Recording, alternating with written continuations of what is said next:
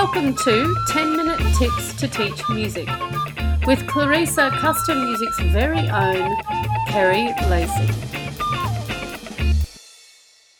Hey everybody, welcome to week 13 of 10 Minute Tips to Teach Music.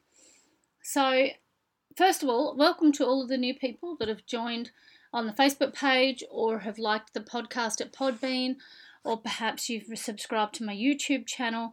I know that this week, um, whilst I didn't do a podcast, I did manage to get a couple of videos up on the YouTube channel. So if you're uh, somebody who does a unit on Australian composers and maybe Ross Edwards is somebody that is a focus area for you, then those two videos that I put up on YouTube last week will certainly be of help to you. One is about white ghost dancing, and it basically outlines the core material and the methods of manipulation and the other one is a brief history of Ross Edwards. So basically talks about Edwards itself. There's some audio in there with Richard Mills and various other things. So um, hopefully you'll enjoy that. There's also PDFs that go along with that. You'll find them in the access area. It does mean you do need to provide a email address to get into the access area because you have to create a profile at the website. But in all honesty, it's really um, a very simple price to pay in order to get some fantastic resources. So if you're a Ross Edwards person who's, who's studying him in Music 2 HSC for New South Wales, or perhaps you're somewhere in Australia studying him, or maybe you're overseas and you want to study an Australian composer, then those two videos are for you. Now, this week's podcast uh, is all about sight singing. Now, my students are currently about ready to flip into the HSC Music 2 extension course, and so we've been sight singing for about nine months now. So they're actually able to sight sing over an octave uh, using, coming back to tonic and dominant quite confidently. They do still mess a little bit in various stages. Some of them are still struggling with the 4 2 combination, some are struggling with some other things. So, that whole chat I just gave you probably doesn't make any sense to you. It will to my students listening, but it won't make much sense to you. So, let me rewind. At the beginning of year 11, a lot of my students come in not having sight sung before. Singing is something we do a lot of in our classes, but it's not something that we do from a sight singing perspective. Uh, we don't have a history of solfege in our primary school system in the feeder schools that I deal with, in the school that I teach at. So, because we don't have a young solfege system, we do find the kids come in with a love of singing. They do like to sing, but it's not something that's primary to them. Now, your school might be the same situation. You might find that you do some singing in 7 to 10, but you may not necessarily do any sight singing. You get the students in Year 11, Music 2, HSC, preliminary course, and you, all of a sudden you realise you've got to teach them to sight sing. Some of them might not be happy about it. There's a lot of instrumentalists out there that don't understand the value of singing. I use it in a lot of my instrumental programs. Um, I get the kids to sing along or sing their parts or sing things because it's something that I personally think is quite crucial for an instrumentalist. However, not all instrumentalists do like it. Not all kids think they can sing. And in the HSC Music 2 course, the sight singing, the kids are petrified of it. They think they can't do it. I've seen so many kids and marked so many kids over the years that have no faith and belief in themselves you know they actually probably can do it but they have no tools or the tools they've got aren't working for them or whatever. So this little podcast is going to introduce some of the tools and tips i use. Over the next coming weeks in the access area i'm going to be providing weekly um, sight singing panels. So uh, there's sheets that i actually use in my classes that allow the students to teach them the skills and the patterns that they need. And I'm also going to be releasing some videos pre- predominantly for my students, but everybody can share those and have a look at those and take themselves through those as well. So, this whole next series of podcasts about sight singing and a lot of the content that's going up over the coming weeks are really suited to your Year 11 and Year 12 students. So, uh, first of all, with sight singing, what my students do, I assume when they come in that they can't do it. I also assume they don't have perfect pitch. That's really important. If you do have kids with perfect pitch, my technique might freak them out a little bit, but it's up to you how you handle your perfect pitch kids. I'm lucky I don't have any perfect pitch kids. I have some relative pitch kids. I have a lot of relative pitch kids, but no perfect pitch, so that's okay. So what I do is that I use these what I call panels or sheets. Each week there's a different sheet. Uh, we start with um, what I call FS1, which is my first steps one um, page, and it's got four samples. They're only four bars long.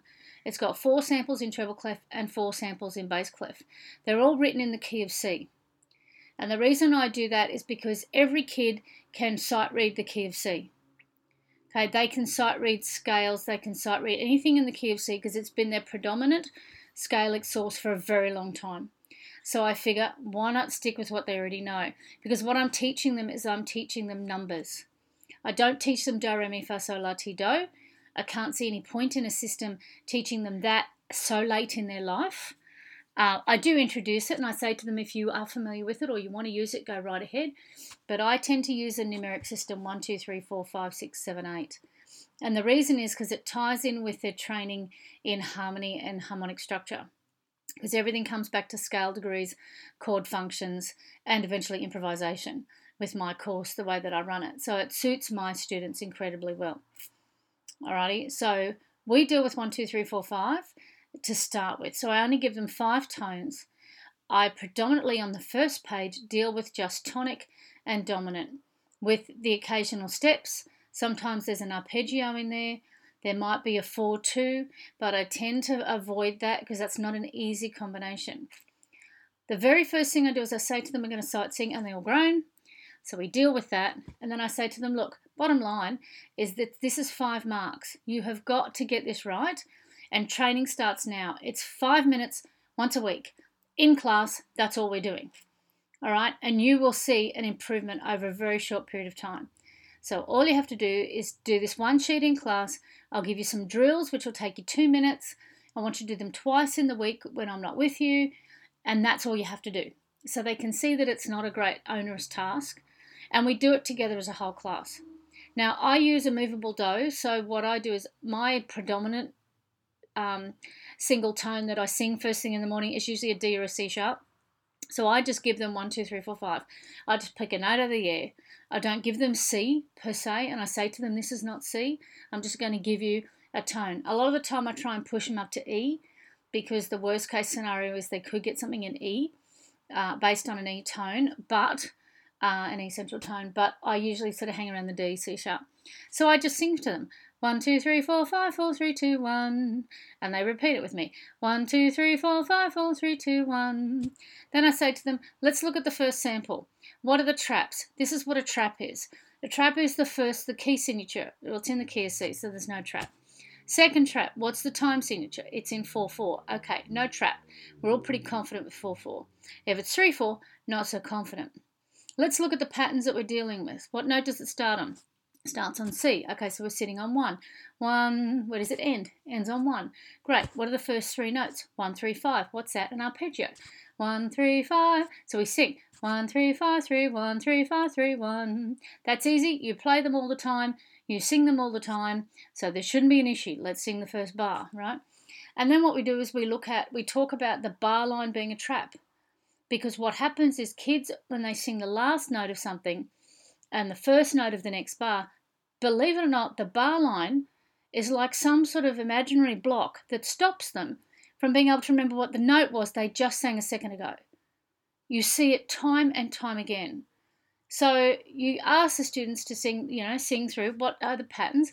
Look, there's a five, three, one. So we go through all the numbers and then we sing the pattern. And it's amazing how many of them realize how debilitating a bar line is. Okay, a bar line and a rest are the most debilitating things when it comes to sight singing. They really are. So we basically treat take every sample just like that. The first sample, the first thing I say to them, what are the traps? Let's look. Starts on C or it starts on the third. Okay, we're going 3 1. Let's sing it 3 1. So I always make the kids sing through anything that's a bit tricky. The tools that I'm teaching them, techniques I'm teaching them, are the prep techniques they use. If they're going to try and sight sing something, let's look at it, let's sing through the traps, and then let's try and sing it from the top. Because they're only four bars long, they're not too onerous.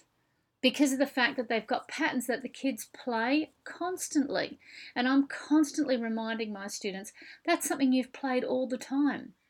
you know. And then the drills for the first week are usually tonic dominant drills because you've got to get the kids used to coming back home, coming to the dominant, coming to the fifth, coming back home. Because if they get derailed in the phrase and the next phrase starts on the home tone, as long as they know where home is, they can start the next phrase again and get back on track. Yeah, but if they don't know where home is, or they have no sense of home in their sight singing, then they haven't got a hope. Okay, so that's just a couple of tips and tricks to do with sight singing. This week I'll pop up on the um, just on the general feed my first sheet that I usually use. Uh, but from that point forward, it'll all be going into the access area. So uh, make sure that you do jump on the website, Klerrisa Custom Music, K L E R R I S A, custommusic.com.au, and join the access area. Just join as a member up in the top right hand corner. You can just hit join and you'll be able to um, access all of those wonderful resources. And there's a bucket load of resources on there for free uh, for you. And stay tuned for some of the new YouTube videos that are coming up. Uh, I know that that's going to be very helpful for a lot of classes. Just remember, sight singing is nothing to be frightened of. It actually is one of the easiest things in the world if you can just apply some skill. All right, until next time, this is Kerry Lacey. Have a great afternoon.